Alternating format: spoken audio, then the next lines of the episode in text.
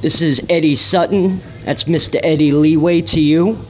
And you're listening to the Brooklyn Blast Furnace Podcast. Yeah, yeah, yeah, what, what, what?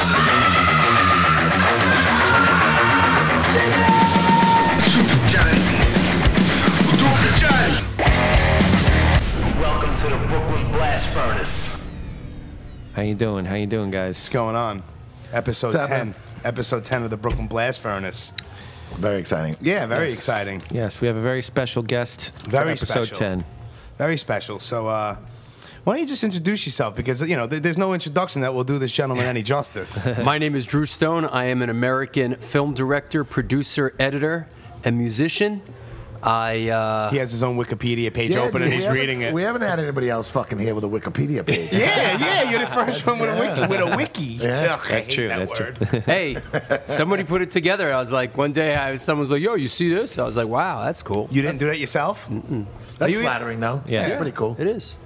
It Yeah, is. somebody should make a Jimmy Ferrari Wikipedia page. It would be fucking Hey, you- you fascinating. can you can always Yeah. dream. You can always dream. Yeah, buddy. you know. So yeah, um, director, producer, uh, editor, uh, musician. Mm-hmm. Um, I, I uh, was a part of the first wave of American hardcore. I uh, sang in a band called the Mighty COs for a minute, and then I came back to New York and I was uh, I started the High and the Mighty. And That then was up in Boston, right? Yeah. And then from there, I joined Antidote. And that was early. I mean, I fuck. I was because I grew Yeah, up. I Jeff's grew a up- Bostonian. Yeah, I just I grew up outside of Boston, and uh, you know, and the fucking going to the Rat and Yeah, the yeah. fucking Channel and um, all those places. But uh, you were a little before my time, though. In 1984, I was only 11, so I wasn't fucking. Oh no, I, I going- yeah, a little bit. to I, I yet. I went up to uh, Emerson College to study acting in the summer of 1981. Interesting. And um, I fell in with a few people and uh, saw SSD Control's third show or something like that. Really? And then just kind of fell in with the crew. Uh, you know, there was, it was a very small scene back then, and I was, I was part of like the, the, the, that original kind of Boston skinhead crew, and you know SSD Control, and and you know, and then you know Jerry's Kids and the FUs, and et cetera, et cetera. So. I was there when that whole thing was really popping off. It was a really exciting time in Boston. It's Bo- a, it, Boston's got a great scene, man. Like when I was coming up, it was Sam Black Church and Tree and you know Mm-hmm. Yeah. bands like that when Yeah. I was coming up. Yeah. But, I guess you would consider that what, like the second wave? yeah, it was like the second wave of it. What year was that? 85? So well, wait, well, so like 88, 89, I guess was I really started going to shows and stuff like mm-hmm. that, and that's when I really started seeing a lot of like hardcore bands and mm-hmm. stuff. Okay. Boston was a special place. I mean, I guess it still is to a certain ex- to a certain extent, but you know, it has it, there's so many young people and so you know so many colleges and so much stuff converging mm-hmm. there, and uh, it, it was it, was great. It's, it's it's a great city to go to college in or go to school in. You know, it, it was great. At least it was back then. You know. Mm-hmm. It's still, you know, I mean, I, I got, I've been here for over 20 years now, so I don't even really know Boston that much anymore. But like talking to people, like the scene's still strong up there. What I liked about it, like, dude, I you know, I was in a band up there, and like we used to get fucking great crowds coming up to our shows. We play Brockton all the time, Club One Two One, and um, and then you're fucking doing DIY shows, renting out VFWs and all that kind of shit. sure. We had the Rat, you know, on Sundays. There was a Sunday shows up there. You know what I mean? Like, but uh, Boston was like everybody. It was very. It was a very supportive scene. You know what I Was, mean? was the Middle East around at that point? the Middle East was around It also, was, but the? Middle East, the Middle East wasn't like. I don't. They didn't have a lot of smaller bands. Like I don't know. There was a lot when I was a young kid. Like there was not a lot of stuff playing there that I really dug. You know Mm, what I mean? The older I got, all of a sudden bands started playing there. But Yeah. when as soon as like the Rat closed and a lot of these places had closed. Yeah, when I was going to school there and I was a part of that first initial uh, scene, you know, the, there there were no clubs that would let hardcore play in. So we did. It was all art spaces, VFW Right, right, halls, right, Um, and and you know, and funky, really funky They, places. just didn't, they didn't take it seriously. well, you know, and that's, no, no, that's not the same did- thing was happening here in Brooklyn. You know, when you had like the Temple, and you had like back in the day, and we were playing in like Ocean Parkway and some church. Well, the rat, the, like the rat, was just like, "Fuck you, crazy kids." Mm-hmm. And keep in mind, the scene, for the most part, wasn't drinking. So if the if the Mm. kids weren't the kids were underage and they weren't drinking, They weren't gonna have you in a So the fucking right. rat was like, Yeah. "Get fuck these kids," Right, Yeah, they you didn't know. want him in there. yeah, yeah, yeah. and because Boston was very, you know, I'm so out of touch with anything. the Boston. clubs, the clubs in Boston, you know, were very old school. Mm-hmm. You know, uh, there wasn't any. You know, it was those are very club, fucking Irish white town. Right, you know right, what I right. mean? Like, and it's Yeah. like, and like kids like myself, like used to get shit all the time, and I was just Yeah. a long-haired kid. You know what I mean? Mm-hmm. Yeah. And I wasn't very well accepted, and like Right. so anybody that was like punk rock or skinheads or whatever, like, you know, it was you were kind of a misfit out there. Which I was- mean, there's, there's, I mean, we remember like the, the, the, the rat would hire, you know, like, like, like boxers to be bouncers, Right, and right. they'd be taping their, shit. they would Yeah. tape, Oh my God. they- they'd be taping their hands up before, like earlier in the evening, like taping their hands up, and these guys were just like, it was a night of like they couldn't wait to get their hands on somebody, you know. yeah. There's a place Derringers in Brockton. I don't know if you ever I at that place. that, no. place was great. Now, I remember, I remember, you know, I'm- you know, the rat was was always there, but we hated we hated places like that. We, you know, Yeah. we did our own thing. I mean,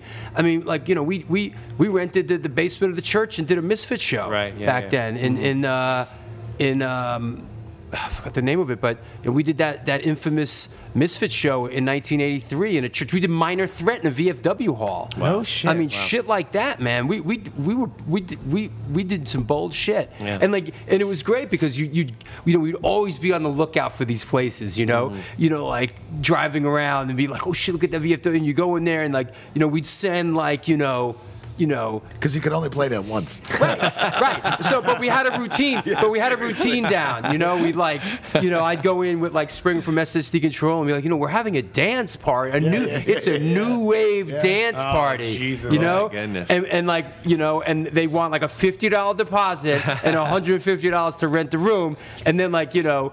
It would be a minor threat show, and 500 kids would show up. yeah, we used to do that shit too, and, and, and fucking, you could, you could only play those places once. Yeah. and and It was one first- and done. Yeah, when people when when people first started showing up, like the owners or whoever was running the place would be like, "Oh my god, this is great!" Because Yeah. kids are buying sodas and snacks, Right. And all of a sudden, the music starts and kids start dancing. They're like, "Holy fuck! Like, what did I do?" What's going on here? There's a funny there's a funny bit in uh, in the Boston hardcore film that I did a few years ago, where Kevin Porter, who had this space called. Um, it, it was um, the media workshop, and that's kind of like like where hardcore got its start. It was just an art space on the fourth floor of this fucking building, and and in the film he's talking about how, you know, he the first show he had like you know, cases of beer and cases of water, and like. Yeah, oh no no no! He just had beer, and at some point someone said to him, "You know, you better go get some water." And and in the film he says like, and he's like, and I said to myself like, "What am I running here? Is it- What is this like a Chuck E. Cheese?" like, like- like, nobody's drinking beer, and he went out, he ran and got a few cases of water, and you know that that's what you know that's what it was about. You know, people weren't um, people weren't you know drinking and, and drugging wasn't a part of it. Right. although i was from new york so i came up in a culture in new york where you know there was drugs and alcohol Sure, of sure, course. sure. so you know coming from being a teenager in new york and i was into other things before i went up to college. So unlike a lot of those other cats like that really grabbed latched onto the straight edge thing you know i was sort of coming from a different place. I'm coming Right. from new york you know? Right, yeah, everybody sure, was fucking getting stoned. I came from a culture as a teenager growing up in the bronx where you know I got stoned and, and, and did drugs as a young teenager. Mm-hmm. Yeah. So, and then the other part that kind of threw threw the threw Dick in the game, so to speak, was early on. Like we we we were friends with the Bad Brains. Mm-hmm. So like you know you hang out with the Bad Brains, you know you're, you're smoking weed. fuck yeah, dude. You know, and it was just like, and I'm from New York, so I'm just like you know whenever I saw those guys, it was like yo. You know, Yeah. So But that was the beautiful That's thing fucking about awesome. the hardcore scene, man. It was really like that. It was really like that. It was. It wasn't. It was more about a movement. Like we've we've Yeah. had this conversation before. It didn't matter if you were like Rastafarian and you smoked weed, or you were straight edge and you played like hardcore punk music. It didn't matter. It was just like. It was all part of one movement, and if everybody was into that movement, and everybody was there to support it. You were welcomed into it. You know, you were embraced. I have to say, I felt that more moving to New York. Mm-hmm. I Yeah. felt the Well, more. that's what I'm- I'm you know what I mean? that, yeah, in New York, I felt it more here than I did in Boston. Boston, when mm-hmm. I, I don't know, I, do more, I don't know what the fight. It was a little more violent. I don't know. It felt like it was a little more uptight. Like I loved the Boston scene. It was great. But when I moved here, it was almost the dudes were bigger, but it was kind of a relief being here. It was like Mm-hmm. somebody was just out to kick your fucking ass. You know what I mean? Like it was. I don't know. Well, it's community and culture, isn't it? I mean, Yeah, and, yeah, and no that's doubt. really what what my films are about. You know, mm-hmm. my my films are not about you know uh, the history of. It's not mm. about well, this band did this record, and then we It's went and did that record. typical- It's- yeah, yeah, I like you. that's what my my films really, and that's that's what attracts me is the community and the culture. Right, And right. let's say let's say you know like the New York Hardcore Chronicles film, you know that I'm that, that's coming out soon. It's you know it deals with old New York and graffiti in New York and mm-hmm. And you know how the girls fit in things mm-hmm. and Right. the you know like all these different things. It's not the history of New York hardcore. Right. Right. It's the community and the culture, and, Right. and it's the community and the culture is what inevitably early on drew us all to it. Mm-hmm. Before, Yeah. before we get too far in, into, because obviously we're going to talk about the New York Hardcore film. There's a lot to talk about. There's, that's- no, there's a lot to talk about. So that's why I just want to kind of just like, like I want to ask you, Drew, like, what got you into filmmaking? What what was the what was the tipping point where you were like, you know what, uh, this is what I want to do, and you decided to do that? I mean, I know that you've you've made dozens and dozens of videos for hardcore bands, this and that, and the other thing. But as far as filmmaking, like, what what what Well- made you decide that you wanted to do that? Well, my dad was a film director. Hmm. An And- Academy Award winner, Yeah, isn't exactly. he? Wow. I was gonna shit, ask, I had like, no I- I- idea. yeah. Yes, I had no idea. I, You I didn't- didn't have any idea either until Until I a read the couple ago. Wikipedia page. Yeah, that's Although what- my dad, see, that's why it's like, re, yeah, read the fucking Wikipedia. I read most of it. Right. Apparently, I I missed that skimmed. I skimmed. I did. I read the whole thing. But um, my dad was a film director, so I grew up in that environment. I grew up in an environment uh, in, in where my dad, you know, was uh, was a director, but he was my dad. You know what I mean? It, it wasn't like, I, and my dad, and, and my dad has an incredible story. You know, my dad um, grew up in an orphanage in the, you know, he in, in the Bronx. Wow. He grew up, uh, and, he- and his his father left, and his mother couldn't take care of him, and he ended up in an orphanage in the Lower East Side. He met a, he met a kid in the orphanage that had the same last name as him. Turned out to be he had a brother. It was his brother. No You know, No shit. and that's, like movie shit. yeah, Wow. yeah. No, my dad. incredible. My dad has an incredible story, and then he got out and went back to the Bronx, and eventually he he went into the army. And when he came out, um, you know, he ended up starting as a. Uh, back then, when they had the fights, you know, they they'd shoot a, a round of, of the fil- a round of boxing, and the film would be handed to a runner, and the runner would run the film to the lab. That was my dad's first job in the film business. Wow. He would run, you know, each round they would give it to a kid, and he'd run to the lab. Wow. And that's how my dad um, got into the film business, and then eventually he became he worked his way and became a film director. You know, Wow. so but you know, growing up, you know, he he was my dad, and and my dad. Uh, is not a Hollywood guy. I mean, Right. we I, I never was in we're not, we're not Hollywood, but my dad, um, you know, did did commercials and a few films and stuff like that. And uh, he did uh, he won an, he won an, uh, an Academy Award in 1963 for best um, best short film or best animated short film with Mel Brooks. Wow. And Wow. Uh, it, the, the, it's called um, The Critic. Okay. So if anybody out there uh, wants to Google that, it's it's on uh, YouTube. It's a fucking classic. I mean, Mm-hmm. it's the kind of thing like if you see it, you'll you almost remember it because they used to show it in schools and stuff. Okay, definitely have to check that out. So, you know, growing up with my dad, it, it was always it was always kind of like peripherally what my dad did, and it was cool. You know, my dad did a lot, worked with a lot of uh, sports figures. Mm-hmm. Like you know, he did a, he did a film with Muhammad Ali. Mm-hmm. You know, he did work with Joe Frazier, and he worked with Terry Bradshaw. Like so, growing up, my dad was always doing like this cool stuff. You know, Yeah. I didn't understand what my dad Were you hanging out as a kid though, like meeting all these like big sports stars and all that kind of stuff? Sort of Yeah. sort of i was a little separated from it like i said i mean my dad brought me on the set here and there um, but I, I was i was a little separated from it Joe Frazier never came to dinner or anything like that. no no no um, i met muhammad ali but um, Wow. you know and stuff like that but what happened was I, at a young age, I started getting into doing some acting stuff, and then I went to the Boston thing. I went to Emerson to study acting, and then, you know, my life sort of I don't want to say got sidetracked, sidetracked, but it definitely took oops, it took a turn. It took a turn, and um, I uh, I got into the, the music thing. Okay. And that, So- gra- that grabbed your passion, I guess. That grabbed my passion, and and and it was an exciting, vibrant time to be a part of that music mm-hmm. scene. It was very, it was it was a very exciting time. It was the first wave of American hardcore. It was mm. new. It was fresh. I felt like it was a very important thing that was happening. Mm-hmm. And and at the time I did. You know, people say, "Oh, if I knew them." I really felt at the time, you know, that that this is an important thing that's happening. Right. And and I tried to document it as much as I could. I wish I did it more. But um so the music thing, you know, took me down that road, and I was in this band, and I was and, and I was in that band, and you know, I always had the fantasy that the band was going to make it. You know, Of course, And- and, that's you what know, keeps you going. Exactly. That's what keeps you going. Right. Well, the, well, the High and the Mighty Crunch On demo is fucking classic. well, well, you know, so I was in Boston. I came back to New York, and I started the High and the Mighty, and then I joined Antidote, and then, you know, I was in Antidote for a few years, and then the hardcore thing waned, and musical, you know, musical tastes kind of shifted, and, um, you know, uh, it started to it started to wind down, and, you know, I must say that I, I do regret not. Um, embracing what my, my, my father was doing Mm-hmm. and, and, and, and, and not you know really learning more when he was really doing what he was doing I understand. you know i was I mean, you have in a way though. I mean, you're kind of doing your own version of it. I right, guess. exactly. You know what I Yeah. mean?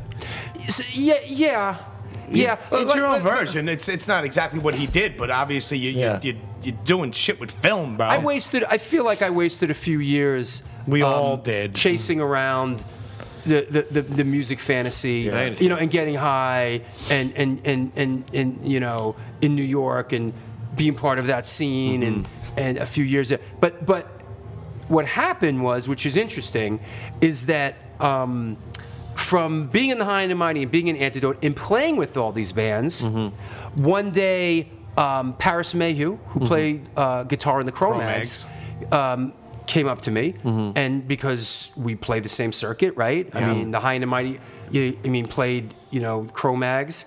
Uh, early Cro-Mags. I mean, the High and Mighty played with the Cro-Mags before John Joseph joined. Right. Wow. I think we played with. I think. I mean, I, I think I saw every show that Eric Casanova sang for the Cro-Mags. Wow, that's pretty amazing. You know, but um, so Paris came to me one day and said, "Hey, um, I'm going to SVA and I'm learning how to be a cameraman, um, or was it a new school? One of those. I'm learning to be a cameraman, this and that. This band asked me to uh, do a music video for them, and at the time." I was a stage manager at a film stage in Manhattan. Now, job to me always meant something in the film business, whether it was driving a truck. I learned how to repair film equipment. Job always meant like something. You're getting paid. What's that? You're getting paid. Well, job always meant you know so, something in the film business. Right, L- right. Right, I like. I worked in a movie equipment rental house. I learned how to fix equipment. I drove trucks. I worked, you know, I, I, I you know, movie trucks. I, I fixed equipment. I went out on shoots, uh, and then I was a stage manager. When I was uh, when I was a stage manager, my boss said, "Look, if you rent any of the equipment inside this building, outside, I'll split it with you." Wow. So, so a few people would say, "Hey, you know, I, I put the, I had a van at the time, and I put a few little, you know, equipment things together, and, and rented it outside the building, and made a few bucks, and I, I made a few bucks, and I incorporated Stone Films NYC. You And know, it's funny. I just not to interrupt, Mm-hmm. but I just saw Paris just posted. If you saw it on Facebook, Someone told he me that. just posted. Uh, I mean, this must be the same thing that you're talking about because he just posted a photograph of you and him talking about being on this set of the video that you guys worked. That's on together, interesting. right? wow. I, I didn't see it. I'm I not didn't friends. see it either. I'm I'm, not, just I'm saw it. Friends with him on Facebook. shit. I didn't see it though. I'm not friends with him on Facebook. Yeah. So Yeah. He posts a lot of stuff from you know he, he's That- constantly updating. That's what uh, that's that's what someone someone else told me that today. So um, I uh, I incorporated my, co- my my production company Stone mm-hmm. Films NYC, Right. and I was doing little you know little jobs outside, and then Paris came to me and said, "Hey, this video this band wants me to do a video for them. Do you want to produce it through mm-hmm. your company?" Mm-hmm.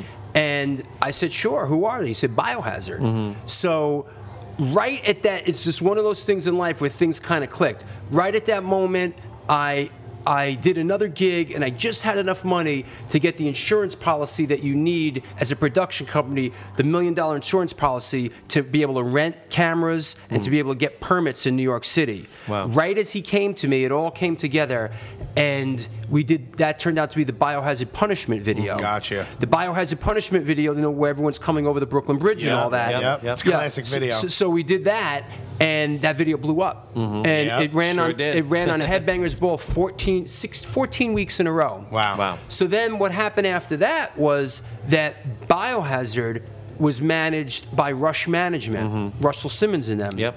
Rush Man, Rush Management were also managing a group called Onyx. Yep. And they had Yeah, yeah, yeah. and they had a song Slam. called, they had a song called Slam. Uh-huh. And they, I, I gotta say, they had enough perspective to say, let's get the rock and roll white boys to do our video. Sure. So me and Paris did the Slam video, and it went to number one on MTV. That's How was amazing, it like man. working with the Onyx guys? How was Fredro Starr and Sticky Fingaz? it was great. It, it, it was great. Uh, you know, initially it was exciting. Uh, it was, Initially, yeah. I mean, you know, it, it's, you know, a lot of times you do the first video. Yeah. You do the first video with someone, and and they're they're like, you know, it's kind of like you're in charge. You have the ideas. Right. You're kind of running the show. The fucking video went to number one on MTV. The shit went, you know, double platinum. Yeah. And then the next, you know, the next video is like, you know, they're dictating what's going on, and and and it's just. Did you do the Judgment Night video too? I didn't do the Judgment Night Okay, video. 'cause that didn't- was another Biohazard we- Onyx We didn't do collaboration that. song. We did. We did with that cr- with, with that crew.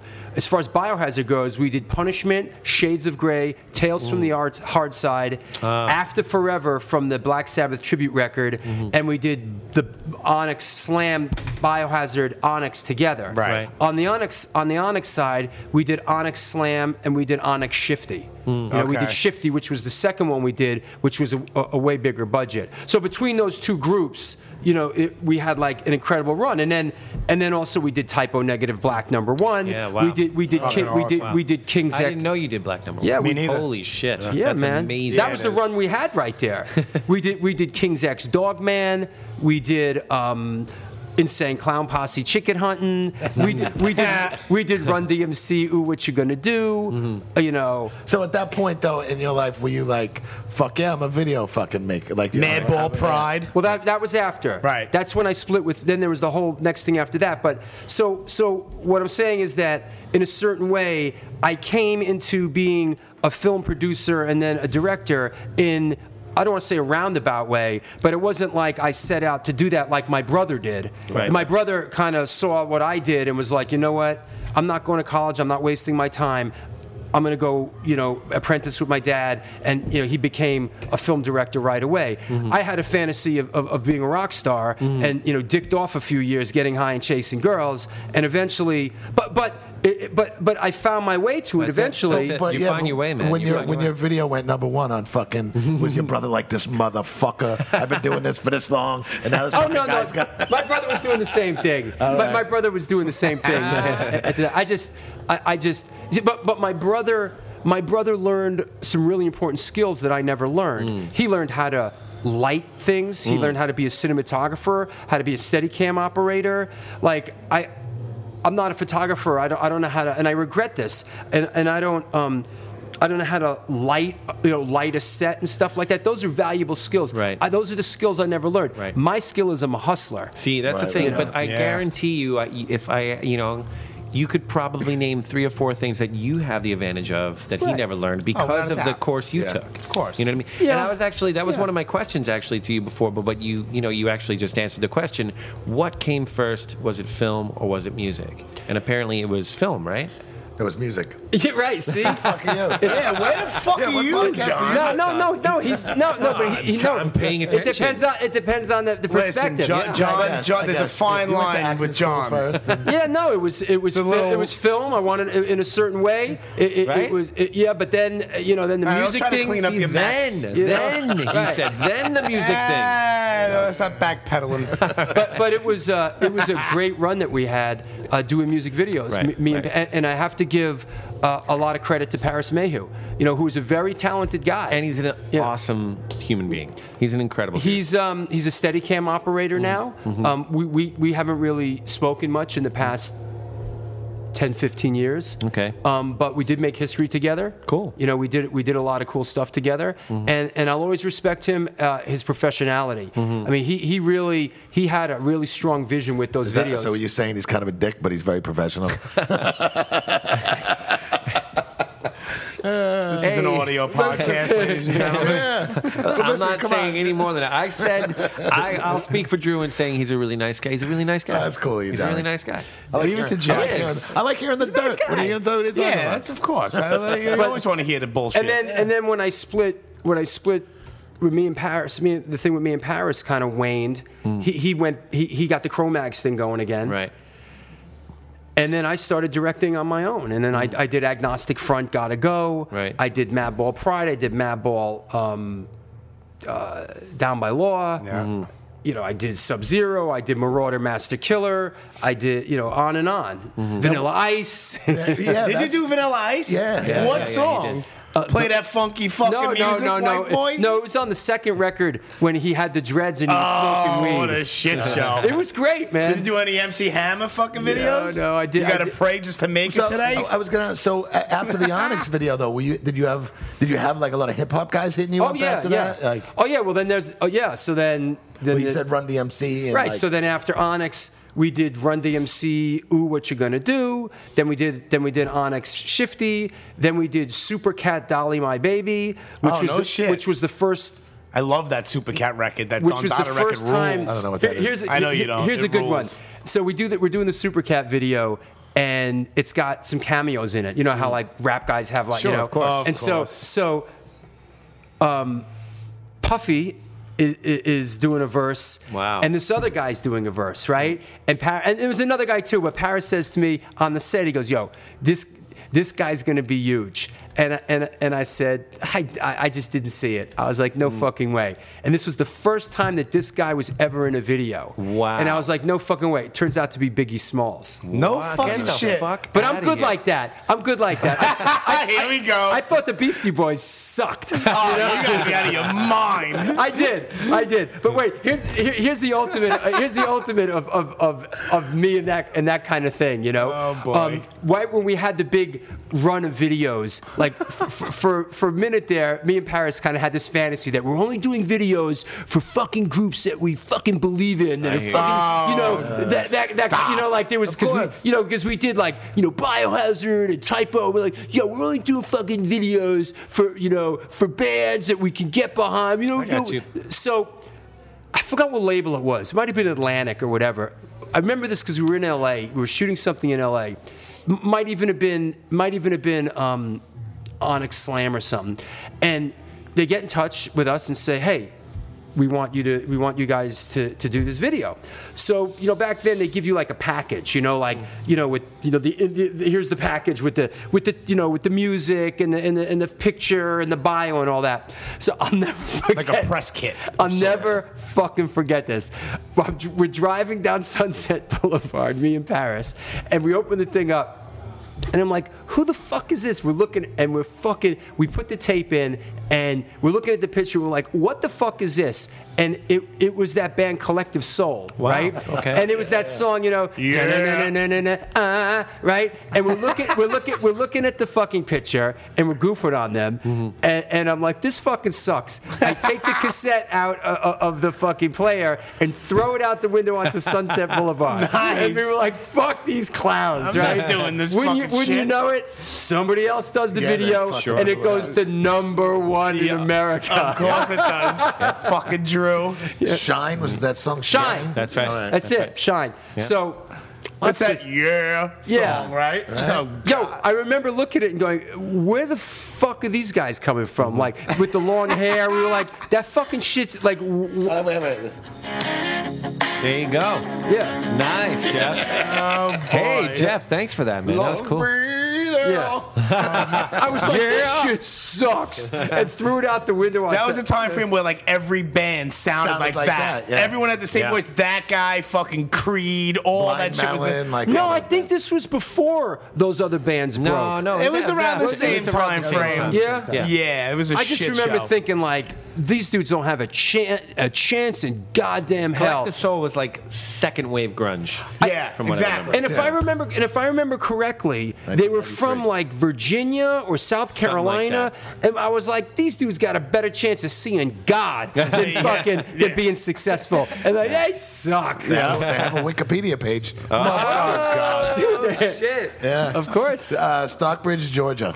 Yeah, Ah, right. There you go. There you go. Uh, Stockbridge. Yeah. Stockbridge, Georgia. Oh, I their, was like- tape, their, their tape was on I was like, fucking these dudes Sunset have a Boulevard. fa- these dudes have a fantasy and a half. No, so God. I'm always good like that. I thought I remember seeing the Beastie Boys and I was like, these dudes suck. and when, and when did that's you see insane. them? What, what time frame was this? Well, when when you know, pretty much when they were hardcore when band. they were a punk rock band. and they, they, they just sucked. I couldn't even watch them. They were that Right. so bad. So Beastie Boys fucking So, rule. so let me ask you something, because in there somewhere in that little like all that history we just heard, you you managed as well. You were a manager yeah. For, for for a period of time at Yeah, least, yeah. right? Oh, God.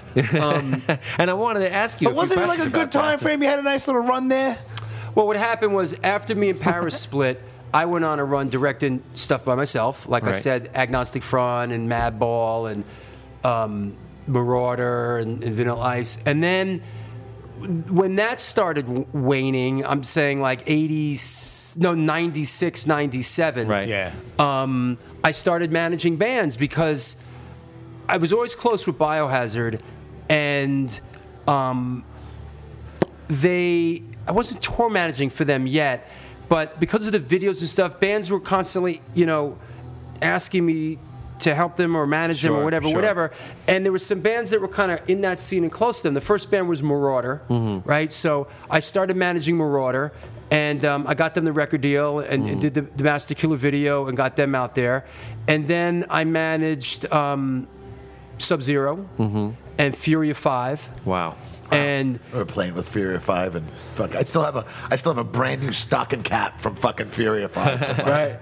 I, don't know, I was just, 1995. You know, I just had a real were kind big. of. The stocking caps were big. I had Yeah. a biohazard one. Yeah, I had a Biohazard, yeah. Of course, we all did. I just had a real perverse sense of, uh, you know, mayhem. You know, like, Sure. you know, uh, Fury of Five. Like, I heard like Fury of Five beat the shit out of their booking agent, John Finberg. Listen, like I, w- I was booked by John Finberg when that happened. So Right. trust me, I know all about it. Right. We toured So- all the time with Fury Five. So- and I love those guys. Right. But believe me, the stories are true. They're not. It's not fake. So when I heard that, I was like, you know what? I love these guys. I, Yeah. I got to manage them. Yeah. I'm like, Let me tell you something. Of course.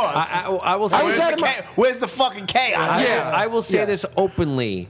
There's one person at that time, and I'm, you know, listen, he, I mean, John Finberg, Right. listen, I, I don't hate the guy, but a lot of people wanted to do the same to him. So, And they did it. and he, and he booked us too. And, and, and I love that about them. And, and and they also beat the shit out of Cold Chamber. yes, they Oh, did. yeah? And I yes, like they that. did. See, this is the same. And. I like that. yeah, yeah. This is where I our this is where hearing our Right. worlds come together, Drew. That's right. here. that's right. Why did they You kick know? the shit? Was it just what's his name? That guy, Dad. What's I his name? forgot there was some bullshit that Something happened happened like like no, they got or shit, no, right? they got cheeky with them down at the mm-hmm. Stone Pony, and they just mm-hmm. look. They were kicking the shit out of everybody. They were. I mean, they, that they was- were a violent, violent band. Dude, that was and a part of their thing, man. Well, 25 to Life is playing with Stickman as as, as he's going to stick to life as Wow. uh, at This Is Hardcore this year. I don't get it, 25 to Life with Stickman singing. Hey, man. Going to stick to life. They're just keeping it going, bro. They're just keeping fucking things rules. going. I don't know, man. I, I, I don't. I don't. I don't know. And uh, yeah. I don't know about all that. Yeah. You know. I never get into 25 to life. Yeah. Yeah, yeah, yeah. He Like, just- that's a, he that's a he just- whole other podcast. He just dissed Candiria like, online. It was Who so did, uh, funny. Rick did? Yeah, I Uh, don't know. who- well, Well, th- l- he- not that I want to veer off into Yeah, it. yeah, no, yeah, definitely, you know, not. but I No just, love. I just want to say that Rick is sick, and Yeah, Rick yeah, has uh, mental I- problems. That's why I don't engage. Nobody engages. Rick, you know Rick what I mean? is I just engage. sick. He is. So when I see everybody carrying on and, and you know and you know really shitting on him online and dragging him out there, to me it's like beating up a retard in the schoolyard. Right. Oh, yeah, he's that bad, huh? Mm-hmm. Yeah. I mean, you uh, know, He, he, he, no, he really has mental problems. I'm not right, just right. being dramatic. Right. He's Right. sick. Yeah. And and so he's sick. Unfortunately, you know, the internet gives him a bit of a forum to Right. to espouse Right. his shit. But you know, there's a lot of people that you know really carry on about him, and it's just it's just it's I find it just really um, it's interesting it's- because they don't they don't see that. They don't see that. Yeah, And I mean, you know, when when he started talking shit about us, and we don't, I don't engage. Like no one engages. It's just like, oh, I'm just talking shit. Hey, man, whatever. Leave it alone. Yeah. Hey, You I'm know? not. I'm not. I'm not. I'm not defending Rick by No, any no, no, means. I understand. I'm just saying it, the way from where I stand here. You know, Rick is mentally ill, Mm-hmm. and to see people carrying on about you know him so much, it, it's uh, It doesn't speak so much to him. It speaks more to them, is what you're saying. And I I, totally so. agree with you. I agree with you 100. percent Yeah. So so back to the back Yeah. to the task at hand with with, with, ma- with, with Yeah, managing. baby. you know, with managing. Yeah, Marauder had a great run back then. Sure they did. Of And, course they did. Uh, you know, Marauder was uh, they did a lot of hard work. Uh, we did the Master Killer record, and Paris produced it Mm-hmm. at Normandy Sound, and used a lot of the techniques that were used for the Cro-Mags records. And uh, I think Master Killer is a great record. Mm-hmm. Me too. It's Yeah. one of my And favorites. uh, Yeah, yeah, it's it- it's really great. And you know, I was there for all that, and I, and I did the Master Killer video, and they did a lot of hard work and went out and, and did some big tours Mm-hmm. and did a lot of the legwork to get to the next level. And when it came time to do the second record, which was going to be produced by Andy Sneap.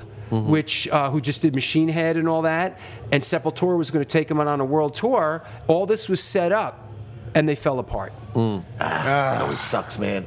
You know, and that's the problem. uh, Whatever you see it time and time again. Like bands are just starting to fucking get there, and as soon as they're just about to get there, it falls apart. You know what I Yeah. mean? Like, Yeah, it's tough, It's man. I mean, hindsight's 2020, and like we have perspective. We're all a little bit older now, but you know, it, it, it's hard. And what's really frustrating is when you try to implore uh, uh, uh, people and try to, you know, make them understand that, man, you, you have to, you know, hang in there. Mm-hmm. You know, it, you know, bands, bands go through a cycle of a few records sometimes mm-hmm. before they break through. And yeah, Yeah, everybody signed a shitty record deal. Mm-hmm. Back then, of course. Just ask Metallica. Sure, yeah. But you know what?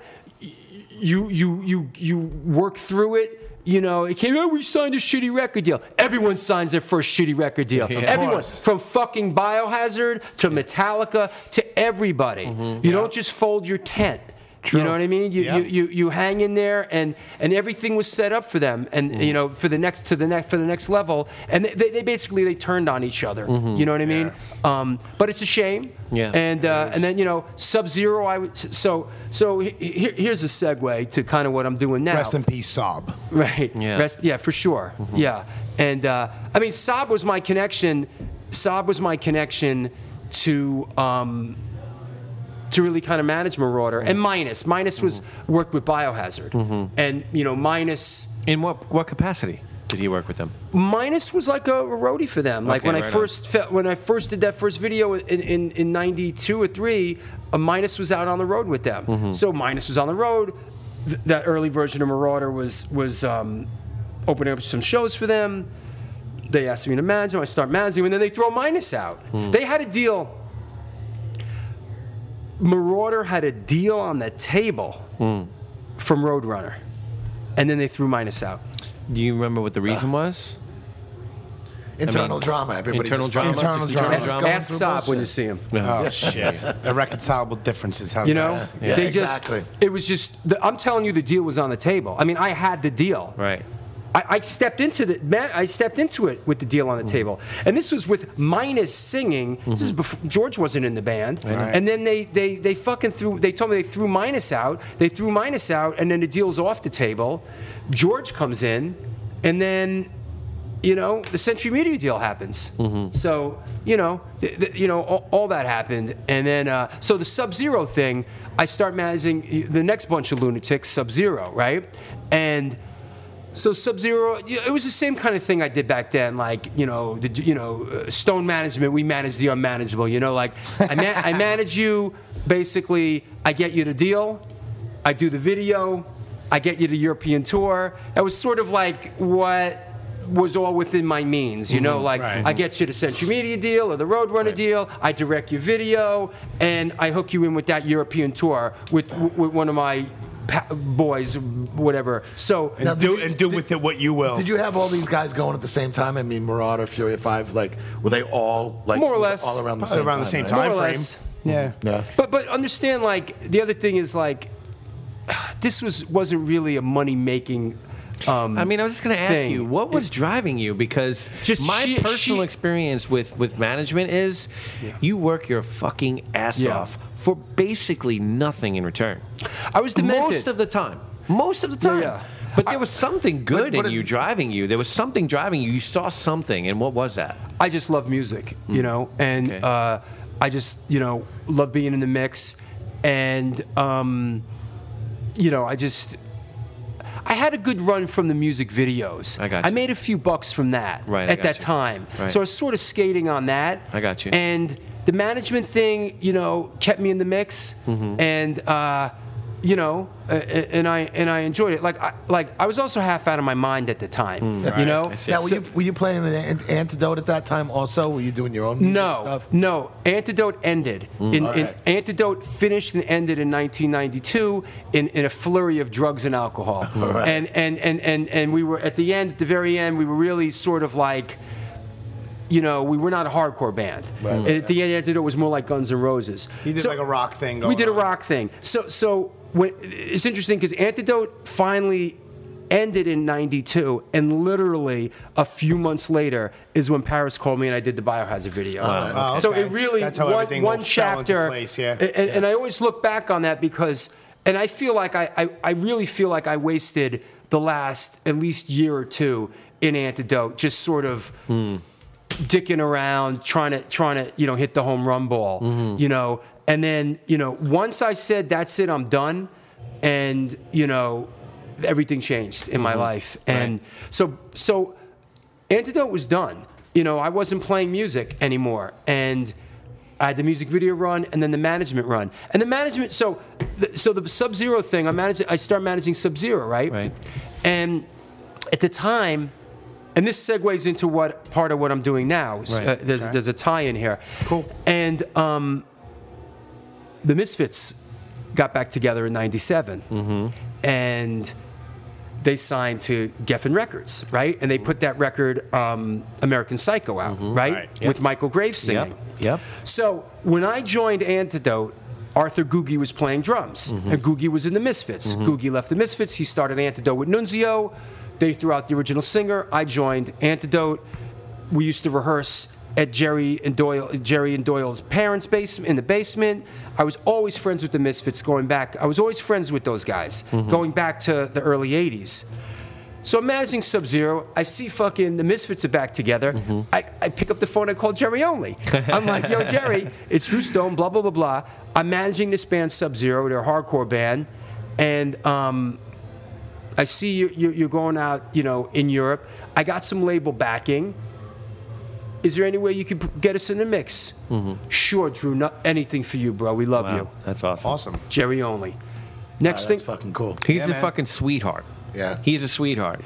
It's so crazy because just around that time, we done. we wound up on tour with the Misfits Yeah. in the late nine in the late Yeah. in the late nineties, Well, around is- the same time when they yeah. got back together with Michael Graves. We Right. did some of the tour. We were booked by Bay Ridge Talent. They said- They were booked by Bay Ridge Talent, right? By who? Bay Ridge Talent Yes. by Ken Creedy and That's John right. Finberg. That's right. Who, unbelievably, as much of a fucking douche everyone thought John Finberg was, Right. he was the guy. Yeah. He was the guy. He had every band, and the Misfits was one of them.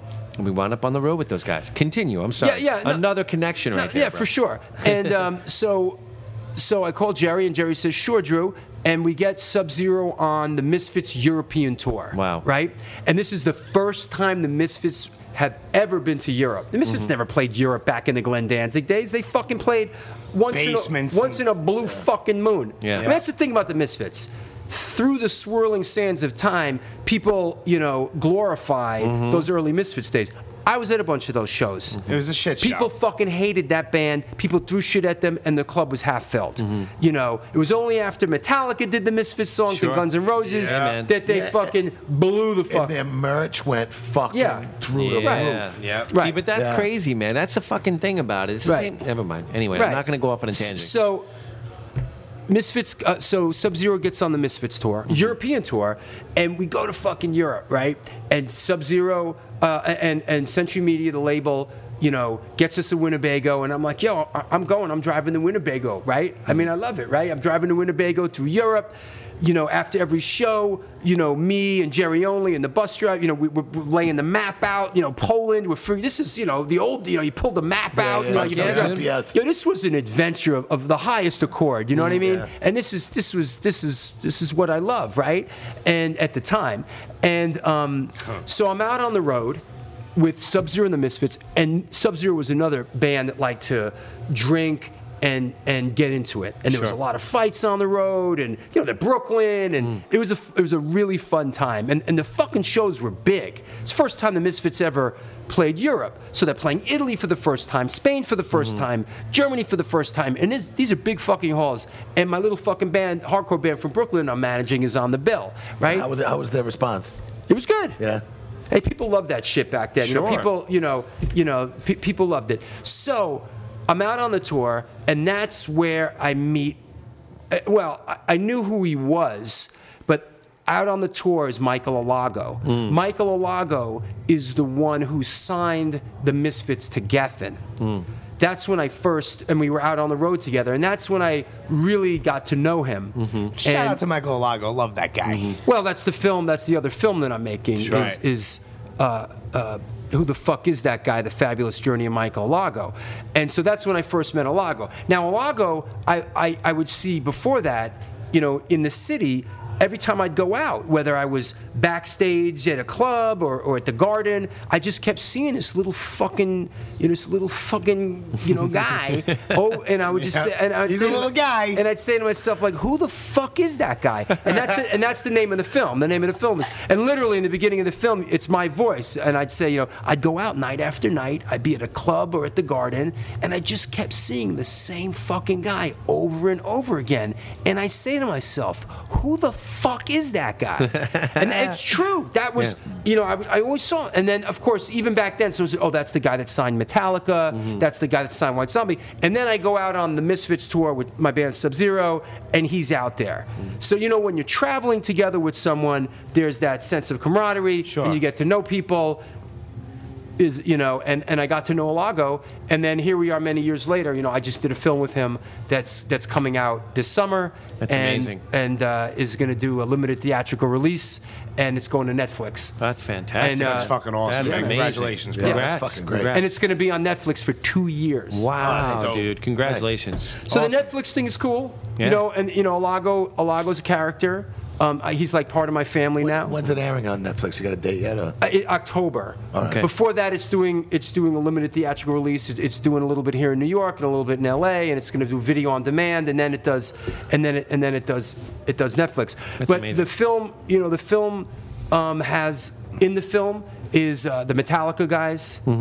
Johnny Johnny Lydon, John Rotten. Yep. I saw all those pictures that you Cyndi posted up. Lauper, you know, um, Eric Bogosian, the actor, you know, Phil Caivano, Mina Caputo, Cheetah Chrome from the Dead Boys, Phil Anselmo, Doyle from the Misfits. Uh, Rob Zombie. I mean, the film has really got some oomph to it. It's got That's some star power. awesome. And, and I'll be and I'll be honest with you. That's probably the reason it got picked up by Netflix. It wasn't because of my my incredible directing skills. Well, Hey, man, whatever but it it is, did. yo, But it whatever did. it is, man, it got got you the there. right people in it, Yeah, though, that's which it, is pretty that's it. awesome. Well, Yeah. you know, it- yeah.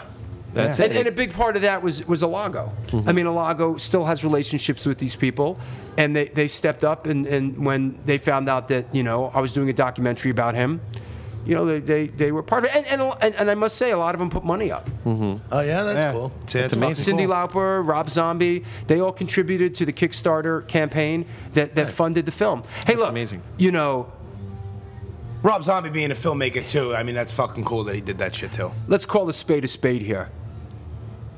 Let him know, Drew.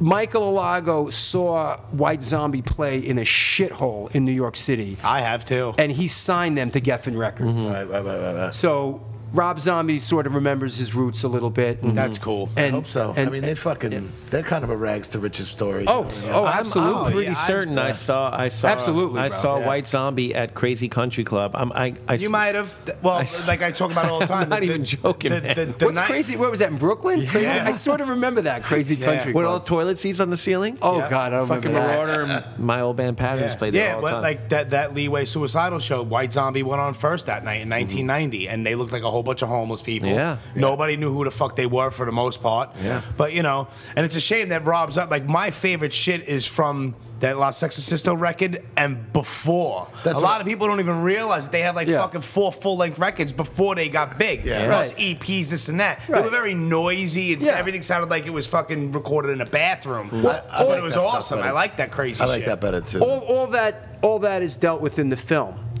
Even that prior stuff, because I know that Rob Zombie doesn't even acknowledge any Well, of no, that no, no, shit. no. He does in the film. Wow, you What he see? says That's is like what what he says in the film, basically, and I'm I'm paraphrasing here, is that like what what we were back then. Yeah. You know. Was a small resemblance of what we are now. Oh, they're completely and, And different. for Alago to come into a situation like that, where there's three people in a club, Yep. and and he says he's he's like we had one riff, mm-hmm. we had he knows we had one song. He's like no, we had one riff, and he loved this one riff, and a, and, and like Alago signed them because Of one riff. Of one one riff. riff. That's That's and, and, great. and that's and, and, and in a certain way, you know that that makes a great A and R person, Sure, right? I mean, sure. it wasn't you know he he saw something in them, Yeah. and signed them to Geffen Records, and they went on to sell millions of records. Oh, forget it. I mean, look, Alago's um, jewel in his crown is Metallica. Mm-hmm. Yeah. He signed Metallica to Elektra Records, and um, he loved them. Mm-hmm. I mean, Alago's a passionate guy. He loved that band, and and that's that's that's sort of the gist of the film a little bit. Is this little gay kid, a little Hispanic gay guy that grew up in a Hasidic neighborhood in Brooklyn, kind of went on to change the face of the music industry. Dude, fucking, he changed culture, man. Yeah, Yeah, he I mean, did. I mean, because after he signed Metallica to Elektra, that opened the door for everybody else. Yeah. You had Capitol who ran out and signed Megadeth. Sure. D- You know, like the uh, Americans signed, you know, um, Slayer. Slayer, Mm-hmm. and so on and so forth. That was the what. I don't know if you guys remember, but when Metallica signed with fucking Elektra, it was like, what? Yeah. It was like, are you kidding? That kidding? shit blew up, man. too young. That Wait. shit fucking blew up. yeah, it was What's that- Elektra. Elektra, you mean the, the label with the fucking doors are on? Like, Mm-hmm. what? Yep. Yeah. You know? Some crazy, shit. Yeah. Yeah, Yeah, so so Alago really, you know, set that into motion, Mm-hmm. and, and and the Metallica guys are in the film, and they were great. They were very gracious, and uh, you know, they they they recognize. Yeah. You know, you know, good. like I don't How'd you pull that? out? So you interviewed? wh- Who'd you interview for Metallica? all of them Oh, you did. Yeah. in their That's pretty rehearsal cool. room in San Rafael. Well, no, I interviewed Lars here in New York. All right. But then we went out to um, California and went out to San Rafael to their rehearsal room, All right. Yeah. and and then Yeah, I saw, I saw a few pictures that you posted, you and Yeah. Hetfield and stuff like that. Yeah. So, you know, interviewed Hetfield in the rehearsal room. He showed up. He showed up uh, in you know an old you know an old uh, Rumbler. Right, like right. you know he he has a lot of old cars. Yeah. And uh, you know and uh, interviewed interviewed. Hetfield in the rehearsal room and interviewed Hammett in the rehearsal room, and this will segue. So this will segue into the Perfect. other I film, gonna- I was wondering if you're gonna go into the to do with segue into the Nah, other that's film. why I'm kind of shut. I'm, I'm, I'm like fucking, I'm out of character. I'm not even talking. But that's pretty. That's pretty. I'm, I'm I'm fascinated by all this. But I, I, it's fucking. How was that like? Is that that's gonna be intimidating as fuck interviewing some of these guys, or you just like. You kind of just shut it off and go into like a certain mode, like "fuck, dude." I'm like interviewing Kirk Hammett or something like that. Like, well, in the case of the Metallica, I'd be so nervous. I'd be like, oh, dou- douchey. Yeah, you'd be You I mean? douchey. I would. I'd be so douchey. You would. You'd be fanboying out. Yeah. Well, in the case of Metallica, um, I wasn't that nervous because I have a history with them. Okay. Like, I, you know, I know uh, Kirk Hammett from back in the day a little bit, and, and we're the same age, influenced by the same things. So I feel, I feel, I felt that, um, you know, these are guys my age, and these are guys that are influenced by the same stuff as me. Right. And um, so I wasn't, I, I wasn't too nervous. The the one the, the the two that got me a little, and I've done, keep in mind I've done a lot of these already. How about Johnny You- Rotten? You know, Yeah. The one that really got me fucking nervous was John Lydon. Fucking Lydon, man. Because- Yeah, you hear stories. Because yeah, yeah, yeah. I lo- I researched a little bit some of his interviews, and he destroys people. yeah, you never know what you're gonna get, kind of thing. I mean, he fucking destroys people. Yeah. And I was like, oh, fuck. Love the John Lydon. I'm like, bro. ah, fuck. So, so this is what happened with Lydon. The night before I told Alago we were we were in LA. I was like, yo, call Lydon. Now, uh, now Lydon is managed, and his handler is his childhood friend Rambo. Like, it's the only guy he trusts. It's like a dude that grew up in the projects with him. That's Lydon's guy. So you want to talk to Lydon, you call Rambo. So I tell Alago, call fucking Rambo. See if like we we, we want to we should bring anything for tomorrow. Like we're gonna show up at this dude's house, you know, in Malibu. Like you know maybe you know maybe we should bring like you know whatever, right? Bottle of fucking bubbly. Whatever, right? So, so I'm thinking, you know what I mean? Like maybe he wants a fucking cheesecake or something, right? So I tell Alago. cheesecake? So I, I so I, New York. yeah. right. So I tell Alago, call fucking Rambo, find out. So That rules. Just, just that picture. I'm gonna bring Johnny Rotten a fucking cheesecake. Well, that that would make sense, but so brilliant. so he calls he calls Rambo and Lydon gets on the phone and says, "Bring I want a case of Corona, a bottle of tequila, and a carton of Marlboro Reds." Right? so rules, I'm like yeah. I'm like no fucking problem. So get a fucking case of Corona and get I get a case of Corona and I get um, a, bo- it was a specific bottle of tequila Right. with the worm in it, and I get a carton of Marlboro. And we drive out to, to, to Lydon's house in Malibu, right? He lives in Malibu. And I walk up the stairs, I have a fucking case of Corona, right? And we're knock on, we go in, and Lydon sees it. I'm, I walk in with the fucking bottle in my hand and a case, case of Corona. shoulder, yeah. and, and, and he goes, he goes, he goes, oh, he goes, you took me seriously.